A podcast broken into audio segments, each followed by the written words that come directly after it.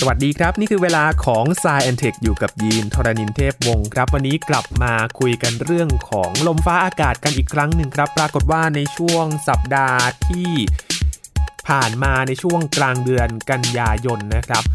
มีคำใหม่เกิดขึ้นครับ ปกติเราจะได้ยินคำว่าเฮอริเคนแต่ว่า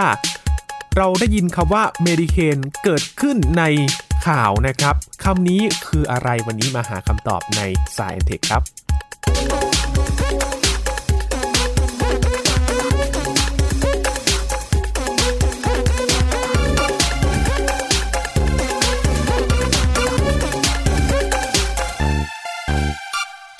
ช่วงที่เราคุยกันอยู่ตอนนี้นะครับก็ยังอยู่ในช่วงที่เกิดพายุเกิดขึ้นได้ แล้วก็เป็นช่วงปลายปลายฤดูฝนสำหรับประเทศไทยแล้วนะครับ ที่ใกล้เข้าสู่ฤดูหนาวแล้วแต่ว่า ก็ยังมีการเกิดพายุหลายลูกเลยทีเดียวครับ มีภาพที่แชร์กันในโซเชียลมีเดียนะครับ เป็นภาพถ่ายทางดาวเทียม ปรากฏว่าเป็นช่วงเวลาที่เกิดพายุหลายจุดด้วยกัน อย่างที่แน่นอนก็คือมหาสมุทรแปซิฟิกแล้วก็แอตแลนติกนะครับที่เกิดขึ้นทั้งไต้ฝุ่นเฮอริเคน แต่ว่ามีจุดหนึ่งครับ น่าโฟกัสมาก ๆ อยู่ที่ทะเลเมดิเตอร์เรเนียนครับ มีลักษณะเป็นพายุคล้าย ๆ พายุเหมือนกันนะครับ แต่ไปเกิดที่จุดนั้น แล้วก็มีพาดหัวข่าวขึ้นมาว่าเมดิเคนคำนี้คืออะไรครับ วันนี้มาหาคำตอบกันกับอาจารย์ปัญชาธนบุญสมบัตินะครับ สวัสดีครับอาจารย์ครับ สวัสดีครับยีนครับ สวัสดีครับท่านผู้ฟังครับ เป็นภาพที่เกิดขึ้นในช่วงกลางเดือนกันยายนนะครับ ภาพถ่ายทางดาวเทียม แล้วก็ใช่มีครับหลายจุดเกิดขึ้นพร้อมกันเลยนะครับอาจารย์ครับประเด็นนี้น่าสนใจมากนะครับ คือปกติเนี่ยเอ่อใน 1 ปีเนี่ยนะครับช่วงเดือนกันยายนและตุลาคมเนี่ยนะครับครับก็จะมีพายุหมุน นะครับพายุหมุนเขตร้อนครับต้องเรียกอย่างนี้แล้วกันนะครับ tropical cyclone เนี่ยนะครับเกิดขึ้นมากกว่าเดือนอื่นอืมอยู่แล้วนะครับ อย่างบ้านเรานี่ก็ชัดเจนมากเลยโนอื่นเข้ามาครับใช่ไหมครับในช่วงที่ผ่านมา แล้วก็เอ่อตอนแรกก็กลัวกันว่าจะสร้างความเสียหายเยอะไหมครับอะไรอย่างนี้นะฮะอืมคือคือมองแง่ดีก่อนมองแง่ดีคือมาเติมน้ำให้ใช่ครัถ้าบมาทางแถบเหนือเขื่อนบางเขื่อนเนี่ยก็เติมน้ำให้เหนือเขื่อนเอ่อ มาลงทุ่งนานะอย่างเพื่อนผมก็มีนาแถวทางอีสานเนาะครับบางคนก็ดีใจนะครับที่ที่ได้ได้น้ำจากโนอื่นไปครับแต่ว่าบางบางที่นะถ้าน้ำล้นเกินเช่นในเมืองเนี่ยนะครับก็เกิดเป็นน้ำขังอืมน้ำรอระบายไปครับแต่ว่าโนอื่นเนี่ยจะเห็นว่า มาเร็วเคลมเร็วนะครับคือคือแป๊บเดียวนะครับไปเลยใช่ไหมแป๊บเดียวนี่เคลื่อนผ่านอีสานแล้วเหนือไปถึงจุดศูนย์กลางพายุนะฮะแล้วเข้าการหย่อมความกดอากาศต่ำทางพม่าครับไปประมาณเย็นมากไป3-4วันได้ไหมครับอาจารย์เพใช่ว่ประมาณนั้นเองนะครับ คือคือกรณีของพายุหมุนเขตร้อนนี่มีนิดหนึ่งนะฮะเดี๋ยวแทรกไว้ตอนช่วงต้นรายการคือว่า ถ้ามันมาเร็วเคลมเร็วแบบนี้เนี่ยนะครับแม้ว่าปริมาณน้ำฝนจะเยอะ แต่ว่ามันมาแล้วก็ไปไงเอออืมแต่ถ้าเกิดว่าปริมาณน้ำฝนเนี่ยนะครับก็มีพอๆกันเนี่ยนะครับกับพายุอีกลูกหนึ่งเนี่ยแต่เกิดแช่แช่นานกว่า ก็แสดงว่าโอ้โหกันหนโอ้ำอยู่แถวนั้นฝนนึว่าก็ไหมจะตกใช่ตรงใช่นั้นนะครับเพราะฉะนั้นไอ้ไอ้ไอ้ความเสียหายของไอ้พวกพายุพวกนี้เนี่ยนอกจากจะดูขนาดของมันแล้วเนี่ยแล้วก็ต้องดูเส้นทางการเคลื่อนที่ว่าเคลื่อนที่ผ่านบริเวณไหนนั่นอีกเรื่องหนึ่งกับเคลื่อนที่เร็วช้าแค่ไหนอ่าถ้าช้าตรงอยู่แถวไหนก็คือแช่อยู่แถวนั้นครับนาน ทั้งลมทั้งฝน นะฮะฟ้าผ่าด้วยนะอันนี้เป็นของแถมเล็กๆไปนะคครับรับหลายคนหวังว่าให้แบบขึ้นเหนือสักหน่อยไหมเพราะน้ำในเขื่อนทางเหนือนี่น้ำน้อยใช่มากนะครับใช่แต่ว่าลงมาเลยมานิดหนึ่งใช่แต่ทีนี้พอพอกลับมาเรื่องไอ้ต้นเรื่องที่ยีนเอ่อพูดถึงไอ้พายุเมดิเคนเนี่ยนะครับครับนี่น่าสนใจมากตัวนี้ เมดิเคนเนี่ยนะครับอาจจะเดาชื่อพอได้เลยไอ้เคนเคนนี่นึกถึงเฮอริเคน Hurricane ซึ่งก็ใช่จริงๆด้วย ไม่ได้เป็นสะกดผิดนะครับไม่ไม่ไม่นะครับไอ้ Medi เนี่ยนะครับก็คือทะเลเมดิเตอร์เรเนียนครับนะครับดังนั้นมันเป็นพายุที่คล้ายต้องใช้คำว่าคล้ายนะครับคล้ายพายุเฮอริเคนหรือพายุหมุนเขตร้อนที่เกิดในแถบทะเลเมดิเตอร์เรเนียนอืมทีนี้มันมันไม่สามารถเคลมเป็นพายุหมุนเขตร้อนได้ เพราะว่ามันไม่อยู่ในแถบเขตร้อนแท้ๆไงอ๋อคือมันอยู่ก้ากึ่งก้ากึ่งระหว่างแถบเขตร้อนกับรอยต่อกับไอ้แถบ mid-latitude ครับนะครับ องค์การอุตุนิยมวิทยาโลกเนี่ยบางทียังบอกมันเป็นลูกผสมเลยนะครับแต่ว่าจริงๆแล้วมันมันค่อนมาทางพายุหมุนเขตร้อนมากกว่านะเดี๋ยวเราครับจะขยายตรงนี้ต่อไปครับนะครับทีนี้มาดูคำว่าเมดิเตอร์เรเนียนกันก่อนนะครับทะเลเมดิเตอร์เรเนียนนี่บางทีเรียนตั้งแต่เด็กเนาะครับอยู่แถวไหนเอ่ยยุโรปครับครับใช่ไปยุโรปตอนใต้ครัให้บให้จินตนาการแบบนี้นะครับสมมติว่าเราเอาแอฟริกาก่อนนะฮะแอฟริกานี่คุณจะจำได้เนอะก็เป็นทวีปใหญ่นะครับตอนเหนือแอฟริกาเนี่ยก็เป็นประเทศพวกโมร็อกโก อัลจีเรียลิเบียอียิปต์มานะฮะแล้วก็เหนือขึ้นไปก็คือทะเลเมดิเตอร์เรเนียนนี่แหละอ่าซึ่งซึ่งเอาพูดง่ายๆคืออย่างนี้ทะเลเมดิเตอร์เรเนียนเนี่ยมันคั่นระหว่างไอ้แอฟริกาตอนเหนือกับยุโรปตอนใต้ครับอ่าพูดง่ายๆคืออย่างนั้น แบบว่าคือกว้างยาวเลย ส่วนยุโรปก็จะมีอะไรบ้างตั้งแต่สเปนมานะครับ มีฝรั่งเศส อิตาลีที่เป็นรองเท้าบูทใช่ไหมครับนะครับแล้วก็มีประเทศเล็กๆโครเอเชียอะไรต่างๆแล้วก็มีกรีซอ่าซึ่งเดี๋ยวจะพูดถึงเรื่องนี้ด้วยเพราะว่ากรีซเนี่ยโดนพายุเมดิเคนลูกนี้อืมนะครับเล่นงานหนักเลยครับนะครับแล้วก็จริงๆแล้วชื่อของเมดิเคนลูกนี้เนี่ยก็เป็นชื่อภาษากรีกด้วยอืมเอียนอส I A N O S ตอนแรกผมคิดว่าอ่านว่า I a n o s นะ แต่ไม่ใช่ ลองไปเช็คดูละฝรั่งออกเสียงเป็น E a n o s เอียนอส e a n o s นะครับแปลครับแปลว่าประตูเกตเวย์อะไรเงี้ย มันเป็นมันมันมันมาจากภาษาละตินทีเจนัสอะไรเงี้ยนะครับครับอ่าเป็นอย่างนั้น ก็คงตั้งชื่อตามเอ่อพื้นที่แถบนั้นส่วนหนึ่งอืมครับครับ นึกถึงทะเลเมดิเตอร์เรเนียนนะครับ ทะเลสวยนะครับครับ ใช่ใช่ดีนะครับใช่ทีนี้เราจะไม่ค่อยได้ยินเนาะว่าว่ามีพายุแถวนี้ใช่แต่ครับจริงเอาเอาเข้าจริงแล้วนี่นะครับ โอ้มีมันตั้งนานแล้วครับในทางวิชาการครับยินโอ้ ครับครับเอ่ออย่างน้อยๆเนี่ยครับปี 1969 ก็มีมีลูกที่สำคัญลูกหนึ่ง เข้าใจว่าเนื่องจากว่าเราเนี่ยอาจจะมันห่างตัวเราทางประเทศไทยครับเราเลยไม่รู้จักแต่นักวิชาการนี่รู้จักมานานแล้วเดี๋ยวครัจะบขยายความนิดทีหนึ่งนะครับอืมทีนี้ตัวไอเอนอสเนี่ยมันก็จะเกิดขึ้นวันที่ 14 คือเป็นหย่อมความกดอากาศต่ำขึ้นมาก่อนครับเห็นไหมคล้ายๆกับพายุหมุนเขตร้อนอย่างนี้ไหมแล้วก็ทวีกำลังแรงขึ้นมา แล้วก็มาอารวาสหนักก็วันที่ 16 17 18อะไรพวกนี้ ซึ่งก็เคลื่อนที่จากทางลองคิดถึงประเทศอิตาลีนะครับครับรองเท้าบูทเนาะ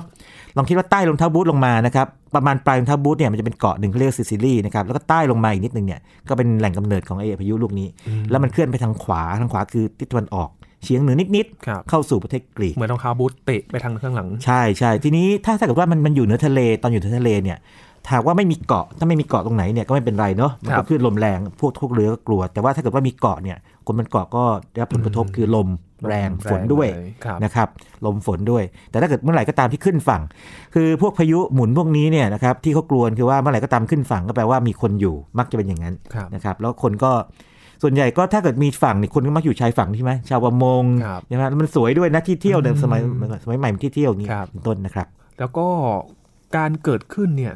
มีความเสียหายหรือว่ามีผลกระทบอะไรเกิดขึ้นไหมครับอาจารย์โอ้ใช่ใช่อันนี้เป็นเป็นข่าวที่ไม่ดีเลยนะครับ ผมลองเช็คดูณวันที่เราคุยกันอยู่นี่นะครับก็มีผู้เสียชีวิตไปสามคนอืมส่วนใหญ่เป็นเป็นคนชรานะครับ ซึ่งครับเกิดจากน้ำท่วมนะครับเข้ามาติดอยู่ในบ้านบ้าง หรือว่าบางท่านก็ขับรถ นะครับแล้วก็ไปข้ามสะพานที่มันมีน้ำหลากมาแรงๆหรือเปล่าไหมคือบางทีก็บางทีมันต้องตัดสินใจว่าต้องไปอะแล้วก็อาจจะตัดสินใจผิดพลาดในแง่ที่ว่าไม่ไม่รู้เกิดอะไรขึ้นนะครับก็เป็นเป็นข่าวร้ายสำหรับครอบครัวของผู้เสียชีวิตเหล่านั้นครับอันนี่ต้องแสดงความเสียใจ แต่ทีนี้ถ้าถ้ามองมองภาพรวมก็คือว่าพายุพวกนี้เนี่ยครับที่น่ากลัวก็คือปริมาณน้ำฝนเยอะนะครับน้ำฝนเยอะ แล้วก็พอน้ำฝนเยอะๆปั๊บเนี่ยก็พวกน้ำท่วมฉับพลันก็ตามมาครับทีนี้หากว่ามันไปขึ้นแถวๆบริเวณที่มีภูเขา ก็จะมีพวกดินโคลนถล่มอืมตามมาอีกนะครับไหมน้ำหลากอ่าใช่ต้องต้องคิดถึงเรื่องพวกนี้ด้วยครับมีบางรูปเป็นอย่างนั้นจริง ส่วนเรื่องลมแรงเนี่ยก็ขึ้นอยู่กับว่าอยู่ใกล้ตรงแถวศูนย์กลางตาพายุแค่ไหนอืมถ้ายังจำได้นะครับ เพราะว่าเมดิเคนเนี่ยมันมีพฤติกรรมคล้ายกับค่อนไปทางพวกพายุหมุนเขตร้อนครับคือตรงแถวๆตาพายุ ถ้าถ้ามีตาพายุชัดๆนี่นะครับลมค่อนข้างสงบเนาะแต่ถ้าเกิดว่าตรงขอบตาเนี่ยลมก็จะแรงลมนี่แรงไหมครับ การหมุนอ่าของแรงไหมตัวนี้ถ้ายังจำกันได้นะครับ จากพายุหมุนเขตร้อนเนี่ย เราเราไล่อย่างนี้ depression ครับ โซนร้อน แล้วก็เป็นไต้ฝุ่น หรือว่าเฮอริเคนหรือไซโครนอันนี้ไอ้สามคำเท่ากัน ทีนี้ถ้าเป็นเฮอริเคนเนี่ยก็มี 5 ระดับ 1 2 3 4ครับ5จากอ่อนไปแรงสุดยังจำกันได้เนาะมาตราวัดความเร็วลม ประเด็นก็คือว่าเมดิเคนเนี่ยนะครับมีได้ตั้งแต่คล้ายๆ depression แน่นอนมีอยู่แล้วนะครับแล้วก็มีได้เป็นแบบโซนร้อนนะครับอย่างอย่างลูกนี้ที่พูดถึงเอียนอสเนี่ยเป็นระดับประมาณสักโซนร้อนครับนะครับแล้วก็ พอมันมันเริ่มเข้าแบบแรงมากๆคล้ายๆเฮอริเคนเนี่ยมันไปได้แค่ตามทฤษฎีประมาณระดับหนึ่งอืมอ่า แต่บางทฤษฎีเนี่ยบางโมเดลอะทายว่าระดับ 2 ก็มีโอ้แต่ว่ายังไม่เคยมีทฤษฎีไหนทายว่าระดับครับ 3 ดังนั้นเนี่ยถ้าจะพูดก็คือมันเป็นได้แรงสุดประมาณเฮอริเคนอย่างอ่อนที่สุดของเฮอริเคนเอางั้นแล้วกัน 1 หรือ 2 อย่างเก่งนะครับครับแล้วในแถบเมดิเตอร์เรเนียนเนี่ยนะครับอาจารย์บอกว่าก็เคยมีและความถี่ที่เคยเกิดขึ้นมาเนี่ยมีมากอ่าน้อยแน่แค่ไหนครับอาแน่จารน่าสนย์ใจมากครับยินคือคำคำถามนี้ผมลองไปค้นดูนะครับ ถ้าลองถอยเวลาไปนี่นะครับ สมมติว่าถอยไปประมาณสักหกสิปีเลยโอ้ไม่ 60 ปีสิ มัน 80 ปีเลยโอ้ประมาณทศวรรษที่ 1940 เนี่ยครับเคยมีบันทึกว่าเกิดขึ้นมา 2 ลูกนะครับ 1950 ทศวรรษนะครับ ก็ไม่มีบันทึกครับคือคำว่าไม่มีบันทึกหรือมีมีน้อยๆ เนี่ย มันไม่หมายความว่ามันไม่ไม่มีมีนะเลยมันอาจจะเป็นว่าในช่วงนั้นเนี่ยคนยังไม่ได้มีอุปกรณ์ทางอุตุนิยมวิทยาดีพอครับนะครับเลยไม่มีบันทึก แต่ว่าถ้ามีตัวเลขก็แสดงว่ามันมีนะครับอืมแล้วพอถึง 1960 ก็ 1 1 ลูกนะครับ1970 ทศวรรษนะครับ 2 ลูก 80 1980 7 ลูก ที่พอ 1990 ปั๊บเนี่ยเริ่มเยอะละ 15 ลูกอืมอันเนี้ยน่าชัดๆ คืออย่างนี้ น่าจะเกิดจากการบันทึกครับ เป็นส่วนใหญ่ แต่ว่าเรื่องโลกร้อนหรือเปล่านี่เดี๋ยวมาอธิบายอีกทีนะครับครับส่วนเอ่อในช่วงที่เยอะสุดคือ2 2000เนี่ยนะครับ2000เนี่ย27 ลูกครับเมดิเคนแล้วก็ลดลงมาเหลือ2เอ่อ20 ลูกในปีในในทศวรรษ2010 ส่วน 2010เนี่ยกำลังดูอยู่นะครับเพราะตอนนี้เราเพิ่งเริ่มไงอืมนะครับก็เพิ่งเริ่มนับก็คือนี่เป็นลูกแรกต้นๆเลยนะครับนะครับดังนั้นเนี่ยต้องต้องพูดอย่างนี้ในอดีตย้อนไปเนี่ยอย่างน้อยๆประมาณ 60-70 ปีเนี่ยมีมาแล้วครับแล้วถ้าดูเป็นรายเดือนนะครับ อย่างไต้ฝุ่นเนี่ย อาจารย์บอกว่าอ่าจุดกันยาตุลานี่เยจุดอะน่าสนใจมากคืออย่างนี้พายุหมุนเขตร้อนเนี่ยนะครับพวกไต้ฝุ่นเฮอริเคนเนี่ยจริงๆเกิดได้ทั้งปีนะครับนะครับแต่ว่ามันจะมีบางเดือนที่พีคมากเป็นพิเศษ ก็คือเดือนกันยายนตุลาคมครับเมดิเคนนี่ก็เหมือนกันเลย นะครับพีคพีคสองเดือนนี้เหมือนกันอ่าครับเพราะฉะนั้นไอ้ปัจจัยทางฝนฟ้าอากาศเนี่ยน่าน่าจะหลายอย่างน่าจะคล้ายๆกันอย่างนี้ครับแต่จุดจุดน่าสนใจคือว่าถ้าดูสถิติทั้งเดือนเนี่ยตั้งแต่มกราจนถึงธันวาคมเนี่ยมีทุกเดือนเลยอ่านะครับอ่ามีทุกเดือนได้ทุกเดือนเลย แต่ว่าจะมีบางเดือนที่ต่ำหน่อยก็คือเดือนอย่างเดือนมิถุนายนกับกรกฎาคมครับนะครับจะน้อยกว่าชาวบ้านเขานะครับอย่างที่ผ่านมานี่ก็อย่างละลูก แต่ถ้าเป็นกันยายนก็ 19 แล้วก็ตุลาคมก็ 17 คือพีคมาก ก็เห็นได้ชัดว่าสถิติเป็นแบบนั้น นะครับแล้วอย่างเดือนเอ่อบางเดือนอย่างธันวาคม 12 แล้วก็มกราคม 9 ก็ดูแล้วเหมือนก็เยอะเหมือนกันเนาะคือคือเราเราบางทีเราชอบคิดว่าเอ้ยเป็นหน้าหนาวแล้วอะไรเงี้ยไม่ไม่ไม่ใช่นะ ต้องต้องอันนี้อันนี้ในแถบเมดิเตอร์เรเนียนต้องคิดแบบนั้นครับแต่นี้ถ้าเกิดแถบบ้านเรานี่ทบทวนนิดนึงนะฮะถ้าถ้าเรานับพายุหมุนเขตร้อนที่เข้าสู่ประเทศไทย แน่นอนว่าเออบางลูกมันเกิดขึ้นมาเนี่ยแต่มันอาจจะไปที่อื่นไม่เข้าสู่ประเทศไทย เราจะมีเดือนที่ยังยังมีฟันหลออยู่คือเดือนกุมภาพันธ์มีนาคมครับ นะครับครับเป็นอย่างนั้นยินนึกถึงเมษายนด้วยอ่าเมษายนด้วยอ่าปลาบึกปลาบึกเนี่ยมามาเดือนมกราคมครับที่สี่ประมาณที่ช่วงต้นๆเลย หลงมาหลงหลงมาใช่ แต่จริงๆแล้วเนี่ยจะว่าไปแล้วเนี่ยมันมันมันน่าจะเป็นพายุโซนร้อนที่เกิดช้ากว่าปกติ มันก็เลยผลักไปปีปีถัดไปก็คือเป็นการต้นปีไป ดังนั้นเดิมทีที่ 60 กว่าปีที่เคยเชื่อกันว่าเดือนมกราคมเนี่ยไม่มีพายุหมุนเขตร้อนในประเทศไทยเนะครับซึ่งก็ไม่จริงถูกสถิติไปแล้วคือลบลบทุกสถิติไปแล้วเรียบร้อยครับครับ ทีนี้อาจารย์เล่าว่า การเกิดของเมดิเคนเนี่ยมันก็เป็นลูกผสมระหว่างพายุหมุนเขตร้อน ความแตกต่างครัจบริงๆแล้วมันคืออะไรมันมันมีทั้งยัไรับความอจคล้ายความต่างเอาเอาความคล้ายก่อนนะครับครับก่อนอื่นเลยต้องต้องอย่างนี้ ต้องมีความชื้นในอากาศสูงพอสมควรเนาะครับมันถึงจะมีพายุคือพายุพวกนี้มันจะมีเมฆขึ้นมาไงเมฆคือความชื้น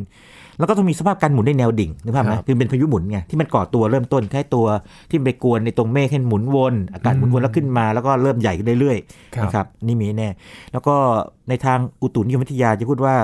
ลักษณะของไอ้เสถียรภาพอากาศเนี่ยจะไม่มีเสถียรภาพคืออากาศมีแนวโน้มยกตัว เวลาผมพูดว่าเรื่องนี้พวกนี้คนก็ยังงงคืออะไรนะยกตัวเราเรายังไงเราใช่เราลองคิดอย่างนี้นะฮะลองให้ให้เด็กวาดภาพเมฆหรือว่าคุณผู้ฟังนะครับลองวาดภาพเมฆขึ้นมาดูวาดครับวาดบนกระดาษบนอากาศเลยนะครับเราจะวาดเป็นรูปก้อนเนอะแล้วข้างบนมันจะหยักหยักหยักคล้ายๆกับกระหล่ำดอกถูกไหมครับไอ้ตรงกระหล่ำดอกเนี่ยก็แปลว่าอย่างนี้เวลามันตุ้ยดุยตุ้ยดุยออกมาเนี่ยแบบประมาณเนี้ยแสดงว่ามันกำลังโตทิศนั้นไง อ๋อแล้วมันกำลังโตอยู่ คือไม่มีใครวาดภาพเมฆเป็นข้างบนเรียบๆถูกไหมกลมๆก็ไม่ใช่เออกลมๆก็ไม่ใช่เหลี่ยมก็ไม่ใช่ต้องแต่ว่าแบบมันหยักๆหน่อยมันมันจะมีเป็นคล้ายๆ เป็นกระหล่ำดอกครับอ่าอย่างเงี้ยไอ้ความที่เป็นกระหล่ำดอกแต่ละอันเนี่ยแสดงว่าเมฆมันโตทิศนั้นอ๋อนะครับอันนี้แสดงว่าอากาศนะครับไม่มีเสถียรภาพ แปลว่ามันยกตัวขึ้นมาครับแต่ถ้าพูดว่าอากาศมีเสถียรภาพเนี่ยลองคิดถึงตอนที่เกิดพวกฝุ่น PM 2.5คือไม่มีลม นิ่ง ๆ ไม่ค่อยมีเมฆนะครับ แล้วก็มันจะดูแบบคล้ายๆกับเป็นฟ้า ๆ อะไรอย่างเงี้ยนะมัวๆอะอันนั้นนะครันะบคือมีเสถียรภาพ ซึ่งซึ่งก็มีทั้งข้อดีและข้อเสียอยู่ในครับในตัวมันเองอยู่นะครับทีนี้เอ่อมันก็จะมีบางปัจจัยนะครับที่ที่เหมือนกันดีอย่างเช่นนี้ พวกลมเฉือนเนี่ยจะมีเรียกว่าไม่ค่อยแรงนัก อธิบายลมเฉือนกันนิดนึงนะครับยินครับลมเฉือนคือแบบนี้ สมมติว่าเราคิดถึง 2 ที่แล้วกันนะครับที่บริเวณผิวพื้นกับที่สูงสูงๆเลยนะครับหรือสูงขึ้นไปแล้วกัน ถ้าลม 2 ที่คือที่ผิวพื้นกับสูงขึ้นไปประมาณสักอาจจะ 5 กิโลเมตร 10 กิโลเมตรอะไรก็ตามเนี่ยจริงๆสัก 1 2 กิโลเมตรก็ได้นี่นะครับสูงขึ้นไปเนี่ยมันพัดทิศทางเดียวกัน แล้วก็ความเร็วเท่ากัน อย่างนี้ก็เรียกไม่มีลมเฉือน แต่สมมติว่าถ้าเกิดว่าลมที่พื้นพัดด้วยความเร็วค่าหนึ่งนะครับแต่ลมที่สูงขึ้นไปพัดแรงกว่าครับทิศทางเดียวกันเรียกว่ามีลมเฉือนอ่าอ่าหรือว่าเอ่อลมที่ระดับต่ำนะครับที่ผิวพื้นกับสูงขึ้นไปเนี่ยนะครับพัดด้วยความเร็วเท่ากันเลยแต่คนละทิศนะครับนี่ก็ลมเฉือนอีกเหมือนกันอ๋อนะครับอ่าพูดง่ายๆคือลมเฉือนเกิดจากการที่ถ้าลมที่สองระดับเนี่ยนะครับมันมีความเร็วและหรือทิศทางแตกต่างแตกักนเรียต่างกกัว่านลมไปเฉือนแต่ว่ากรณีของเอ่อทั้งพายุหมุนเขตร้อนและเมดิเคนเนี่ย ต้องเรียกว่ามีลมเฉือนต่ำๆหรือไม่ค่อยมีครับนะครับเพราะว่าตัวนี้มันมีแนวโน้มที่จะทำให้ตอนที่มันก่อตัวขึ้นมาสลายไปอืมนะครับแต่จุดต่างอยู่นี่ครับยินครับพายุหมุนเขตร้อนเนี่ยนะครับก่อนที่จะมากลายเป็น depression ได้เนี่ยนะครับเอ่ออุณหภูมิของน้ำทะเลเนี่ยนะครับจะต้องยังต่ำๆเนี่ย26 องศาเซลเซียสนะครับบางตำราให้ให้ค่าตัวเลข 26.5 นี่แต่ผมว่ามันละเอียดไปหน่อยเออใช้ 26 แล้วกันเนาะครับ26 องศาเซลเซียสนะครับ คือต้องอุ่นน้ำถึงต้องอุ่น ถ้า อุณหภูมิเย็นกว่านี้หมายถึงว่าต่ำกว่า 26เนี่ยนะครับ โอกาสเกิดพายุหมุนเขตร้อนนี่ก็ต่ำลงไปมากครับนะครับ ในขณะที่เมดิเคนนี่ไม่ใช่ เมดิเคนสามารถเกิดที่อุณหภูมิที่ต่ำกว่านี้ได้ อยู่ในช่วง 15 องศาเซลเซียสถึง 26 องศาเซลเซียสได้ อ่า นี่จุดแตกต่าง อันนี้ก็ครับคงจะเกิดจากลักษณะทางฝนฟ้าอากาศที่มันแตกต่างกันครับนะครับ อย่างมีบางลูกนะครับที่มันเกิดในช่วงวันที่ 24 27 มกราคม 1982 เนี่ย อันนั้นอุณหภูมิที่ผิวน้ำเนี่ยครับ 16 องศาเซลเซียสเองอืมนะครับอ่าซึ่งถ้าเกิดว่าเป็นคนที่ติดตามเรื่องประเภทพายุหมุนเขตร้อนมาเนี่ยจะรู้เลย16 องศาเซลเซียสเนี่ยถ้าเกิดในมหาสมุทรที่อื่นเนี่ยนะครับไม่มีไม่มีทางโอ้เกิดพายุหมุนเขตร้อนยากเลยยากมากยากมากครับนะครับแต่ว่าเกิดเมดิเคนได้อ่านะครับครับแล้วก็จะมีบางอย่างอย่างเช่นขนาดอ่าขนาดยีนยีนว่าระหว่างพายุหมุนเขตร้อนพวกไต้ฝุ่นเฮอริเคนกับเมดิเคนเนี่ยอันนี้ไหนน่าจะใหญ่กว่ากันนี่ ถ้าว่าน่าถ้าจะถ้าใช้ใช้ sense เนี่ยดูไต้ฝุ่นครับไต้ฝุ่นต้องใหญ่กว่าครับนะเฮอริเคนต้องใหญ่กว่าทำไมเพราะว่าดูง่ายๆคืออย่างนี้นะครับ วิธีดูง่ายๆนะคือขนาดของทะเลเมดิเตอร์เรเนียนเนี่ยไม่ใหญ่อ่าครับครับมันจะใหญ่กว่านั้นไม่ได้อยู่แล้วนะครับ โดยโดยขนาดมันเนี่ยมันจะไม่เกินเอ่อเรียกว่าเส้นผ่าศูนย์กลางไม่เกิน 300 กิโลเมตรครับในขณะที่พายุหมุนเขตร้อนเนี่ยโดยเฉลี่ยแล้วเนี่ยอยู่โอออเดอร์เฉลี่ยนะครับประมาณสัก 500อืมนะครับกิโลเมตร หรือถ้าตัวใหญ่สุดมากๆเนี่ยไป 888 กิโลเมตรอืมเพราะต้นกำเนิดก็คือมหาสมุทรจริงๆ ไม่ 888 กิโลเมตรต้องต้องเรียกว่างี้ นั่นคือรัศมีพันกว่ากิโลเมตรใหญ่ใหญ่มากๆเลยคือเป็นอย่างนั้นเลยอืมนะครับทีนี้ก็จะเห็นได้ว่าตัวนี้คือเป็นคล้ายๆไม่อยากเรียกว่ามินิเฮอริเคนนะมันมันไม่มินิเท่าไหร่มันใหญ่มันใหญ่แต่ว่าเป็นขนาดย่อมๆกว่าแล้วกันนะครับอ่าครับนี่ก็คือข้อแตกต่างที่เห็นได้ชัดเจน ใช่ใช่แล้วก็มีอีกจุดหนึ่งคืออย่างนี้ครับปกติพายุหมุนเขตร้อนเนี่ยเอาสังเกตบ้านเราก็ได้ ถ้ามันวิ่งมา มันจะวิ่งมาจากทางแถบทางฟิลิปปินส์นะเข้าทางมาทางเอ่อเวียดนามเวียดนามใช่ไหมคือวิ่งจากตอนออกมาตอนตกครับใช่ไหมครับ แล้วก็ถ้าไปดูพวกเฮอริเคนในอเมริกาก็คล้ายๆกันคือตะวันออกตกเหมือนกัน แล้วก็จะเลี้ยวขึ้นเหนือครับนะวกขึ้นเหนือไป แต่เมดิเคนเนี่ยเอ่ออย่างกรณีของไอเอียนอสเนี่ยนะครับมันจากตะวันตกไปตะวันออกคือจากซ้ายไปขวาอืมกลับกันอ่าจะกลับกันอ่าเพราะฉะนั้นจะไม่เหมือนกันจุดนี้อีกจุดหนึ่งครับครับเส้นทางการเคลื่อนที่ครับโอ้โหเห็นข้อแตกต่างชัดเจนเลยนะครับ ใช่ใช่ ทีนี้อาจจะมีคำถามแบบนี้นะครับยีนคือว่าเอ๊ะถ้านอกเหนือจากเมดิเตอร์เรเนียนแล้วเนี่ยยังมีที่อื่นอีกไหมปรากฏว่าอย่างนี้นะฮะครับอย่างในทะเลดำหรือ Black Sea เนี่ยนะครับเกิดได้ Black Sea อยู่ที่ไหนเอางี้ก่อนนะครับโอ้โหเมื่อกี้บอกว่าเมดิเตอร์เรเนียนเนี่ยมันคั่นระหว่างแอฟริกาใช่ไหมกับยุโรปตอนใต้ใช่ไหมครัรับอ่าเป็นอย่างนี้ ถ้าเราขยับไปทางขวาอีกนิดนึง หรือทางตะวันออกอีกนิดนึงนะครับแล้วตะวันออกเฉียงเหนืออีกนิดนึงเนี่ยนะครับเหนือทางประเทศตุรกีขึ้นไปเนี่ยตรงนั้นจะเป็นทะเลดำ Black Seaอืมตรงนี้เกิดพายุ คล้ายๆพายุหมุนเขตร้อนเหมือนกันหมุนได้คล้ายๆ medicane เนี่ยแหละครับเออแต่ผมยังไม่เจอชื่อเรียกมันนะ แต่ว่าจุดน่าสนใจคืออย่างนี้ Black Sea เนี่ยขนาดเล็กกว่าเมดิเตอร์เรเนียนตั้งเยอะครับเลย ประมาณสักหนึ่งในสี่หรือว่าหนึ่งในสามโอ้มันแค่นั้นเองนะฮะ จิ๋วเลย ใช่ใช่เพราะฉะนั้นเนี่ยขนาดของมันเนี่ยก็เดาได้เลยว่าไม่น่าใหญ่ แล้วความรุนแรงเนี่ยก็ไปไม่ถึงระดับเฮอริเคนระดับหนึ่งครับนะครับอืมอันนั้นก็เป็นอีกพื้นที่ในโลกที่เกิดพายุหมุนคล้ายๆพายุหมุนเขตร้อนได้ขึ้นมาเหมือนกันนะครับ กลายเป็นว่าพื้นที่ที่มีอากาศที่ เย็นมาหน่อยก็มีโอกาสเกิดขึ้นเกิดได้ใช่มีผิวน้ำเนี่ยเกิดขึ้นได้นะคครัรับบน่าสนใจมาก นี่เรามาดูเรื่องโลกร้อนนิดนึงดีไหมครับโลกร้อนนี่เราคุยกันมาบ่อยมากเลยนะครับ เกี่ยวกับพายุหมุนเขตร้อนแน่อ่าๆนะครับเพราะว่าอุณหภูมิพื้นผิวที่สูงขึ้นเนี่ยก็ทำให้พื้นผิวน้ำอุณหภูมิสูงขึ้นด้วยครับทีนี้ยังท่านจำได้เมื่อกี้บอก26องศาใช่ไหมครับนั้นโอกาสที่พื้นผิวน้ำจะมีอุณห มีอุณหภูมิสูงขึ้นเนี่ยก็มากขึ้นครับโอกาสที่อากาศยกตัวก็มากขึ้นด้วยอืมในช่วง 50 ปีที่ผ่านมาเนี่ยพบว่าอย่างนี้นะฮะอุณหภูมิเฉลี่ยของพื้นผิวมหาสมุทรเนี่ยนะครับในแถบเขตร้อนเนี่ยนะครับมันเพิ่มขึ้นประมาณสัก 0.2องศาเซลเซียส แต่ว่าปรากฏว่าอย่างนี้พลังงานถ้าถ้านับเป็นพลังงานนะครับคำนวณเป็นพลังงานออกมาเนี่ยของพวกพายุหมุนเขตร้อนเนี่ยนะครับมันเพิ่มต้องสองเท่าเนี่ยอืม เออ คืออย่าอย่าประมาทเป็นนะครับเย็นคือครับบางทีเราเห็นโอเคเพิ่ม 0.2องศาเซลเซียส คงจะเพิ่มมานิดหน่อยมั้งนึกแบบไม่ใช่ครับสองเท่าครับสองเท่าคูณสองไปเลยสองเท่าสองเท่านะครับให้ให้นึกถึงตอนที่ผมเคยเปรียบเทียบว่าอย่างนี้ฮะเหมือนกับคนเป็นไข้ไงครับถ้าอุณหภูมิเฉลี่ยร่างกายค่าค่าหนึ่งเนาะบางทีเราเข้าเซเว่นตัวร่างกายโดยประมาณเงี้ยนะแต่ถ้าอุณหภูมิเพิ่มขึ้นสักหนึ่งองศาอ๋อไม่ก็สบก็ก็คือเป็นไข้ถูกไหมไม่สบายแล้วก็เป็นไข้ถูกไหมครับอาจจะอดเข้าเซเว่นหรือถูกไล่ออกมาทำนองนี้โดนเครื่องตรวจนี้นึกภาพไหมครับครับทำนองนั้นนะฮะเพราะฉะนั้นไอ้ไอ้เศษอุณหภูมิอุณหภูมิที่มันเพิ่มขึ้นดูเหมือนน้อยๆเนี่ยจะมีในความรู้สึกของเราเนี่ยมันมีผลต่อทางกายภาพนี่เยอะเลยอืมครับครับทีนี้ medicane น่าสนใจมากผมไปค้นดูพบว่าอย่างนี้ พบว่างานวิจัยหลายอย่างเนี่ยยังหาข้อสรุปไม่ได้ว่าภาวะโลกร้อนนะครับอุณหภูมิเฉลี่ยของบรรยากาศโลกที่สูงขึ้นเนี่ยมีผลต่อ medicane ยังไงอืมนะครับเพราะว่าจากข้อมูลเนี่ยนะครับพบว่ามันมันมันไม่ไม่ชัดไงครับ อย่างหนึ่งที่มันมันน่าสนใจคืออย่างนี้ อาจจะเป็นไปได้ว่าข้อมูลยังน้อยอยู่อ่าถูกไหมเพราะจำนวน medicane มันไม่เยอะเท่าไม่ได้กับเกิดขึ้นบ่อยเหมือนใช่โซนร้อนไม่ได้บ่อยแล้วก็ไม่มากเหมือนกับพายุโซนร้อนครับไอ้พายุหมุนเขตร้อนครับนะครับทั้งเฮอริเคนและไต้ฝุ่นอะไรพวกนี้ กับเอ่องานวิจัยที่เป็นเชิงคำนวณเนี่ยดันให้ผลมาสองแบบ คือเขาเวลาเวลาเวลานักวิจัยเขาทำโมเดลคำนวณเนี่ยมันจะมีสมมติฐานครับทีนี้ถ้าใช้สมมติฐานต่างกันเนี่ยโมเดลอาจจะทำนายต่างกันได้อ่าอาจจะเหมือนหรือต่างก็ได้นึกออกไหมครับแบบหนึ่งทำนายว่า จะเพิ่มขึ้นตามอุณหภูมิเฉลี่ยของโลกทำนองนี้ไหมคือโลกร้อนฉันเพิ่มพลังด้วยจำนวนด้วยอะไรเงี้ยครับแต่อีกโมเดลแบบหนึ่งบอกลดลง ซึ่งอันนี้ต้องไปดูรายละเอียด เพราะฉะนั้นณปัจจุบันเนี่ยต้องพูดว่าอย่างนี้กรณี medicane เนี่ยนะครับเท่าที่ผมค้นข้อมูลได้เนี่ยยังไม่ชัดว่าโลกร้อนมีผลมากแค่ไหนครับนะครับแต่ว่าถ้าเอาความเชื่อก่อนความเชื่อ ซึ่งอันนี้อย่าไปอย่าไปจำนะฮะในในแง่ว่านั้นความเชื่อคือว่ามันน่าจะเกี่ยวเนาะเพราะโลกร้อนดูมันจะเกี่ยวทุกเรื่อง แต่ว่าในทางวิทยาศาสตร์นี่ต้องรอข้อพิสูจน์อย่างชัดเจน ทั้งจากผลการสังเกต เป็นเวลานานพออแล้วก็บวกกับโมเดลส่วนใหญ่ครับที่ทำนายว่าเป็นแบบนั้นนะครับอืมเพราะว่าผลกระทบที่เกิดขึ้นเนี่ย มันเริ่มมีความความใหม่เกิดขึ้นที่เราไม่คุ้นเคย ใช่ต้องใช่งข้อแต่ทีนี้สังเกตใช่ใช่แต่ทีนี้ถ้าเกิดว่าเราเอางี้ส มมติว่าถ้าถ้าใครที่อายุยังน้อยๆอยู่ไม่เหมือนผมนะยังยังอายุประมาณ 20 หรือ 30 ประมาณนี้นะฮะยังมีโอกาสอยู่อีกนานๆมากๆเนี่ยสัก40ปี30ปี แล้วพบว่าข่าวเมดิเคมันเยอะขึ้นเรื่อยๆนี่ครับแล้วมันรุนรุนแรงขึ้นเรื่อยๆนี่ก็ลองไปดูงานวิจัยก็เลยนะครับเขาน่าจะบอกเลยว่าเกี่ยวข้องกับโลกร้อนแน่ๆอย่างนี้เป็นต้นเออนะครับนั่นครัก็บเรื่องหนึ่งครับก็ต้องเก็บข้อมูลกันต่อไปเรื่อยๆใช่เพื่อยืนยันใช่นะครับทีนี้ผลกระทบที่เกิดขึ้นแน่นอนว่าถึงแม้ว่ามันอาจจะไม่เท่า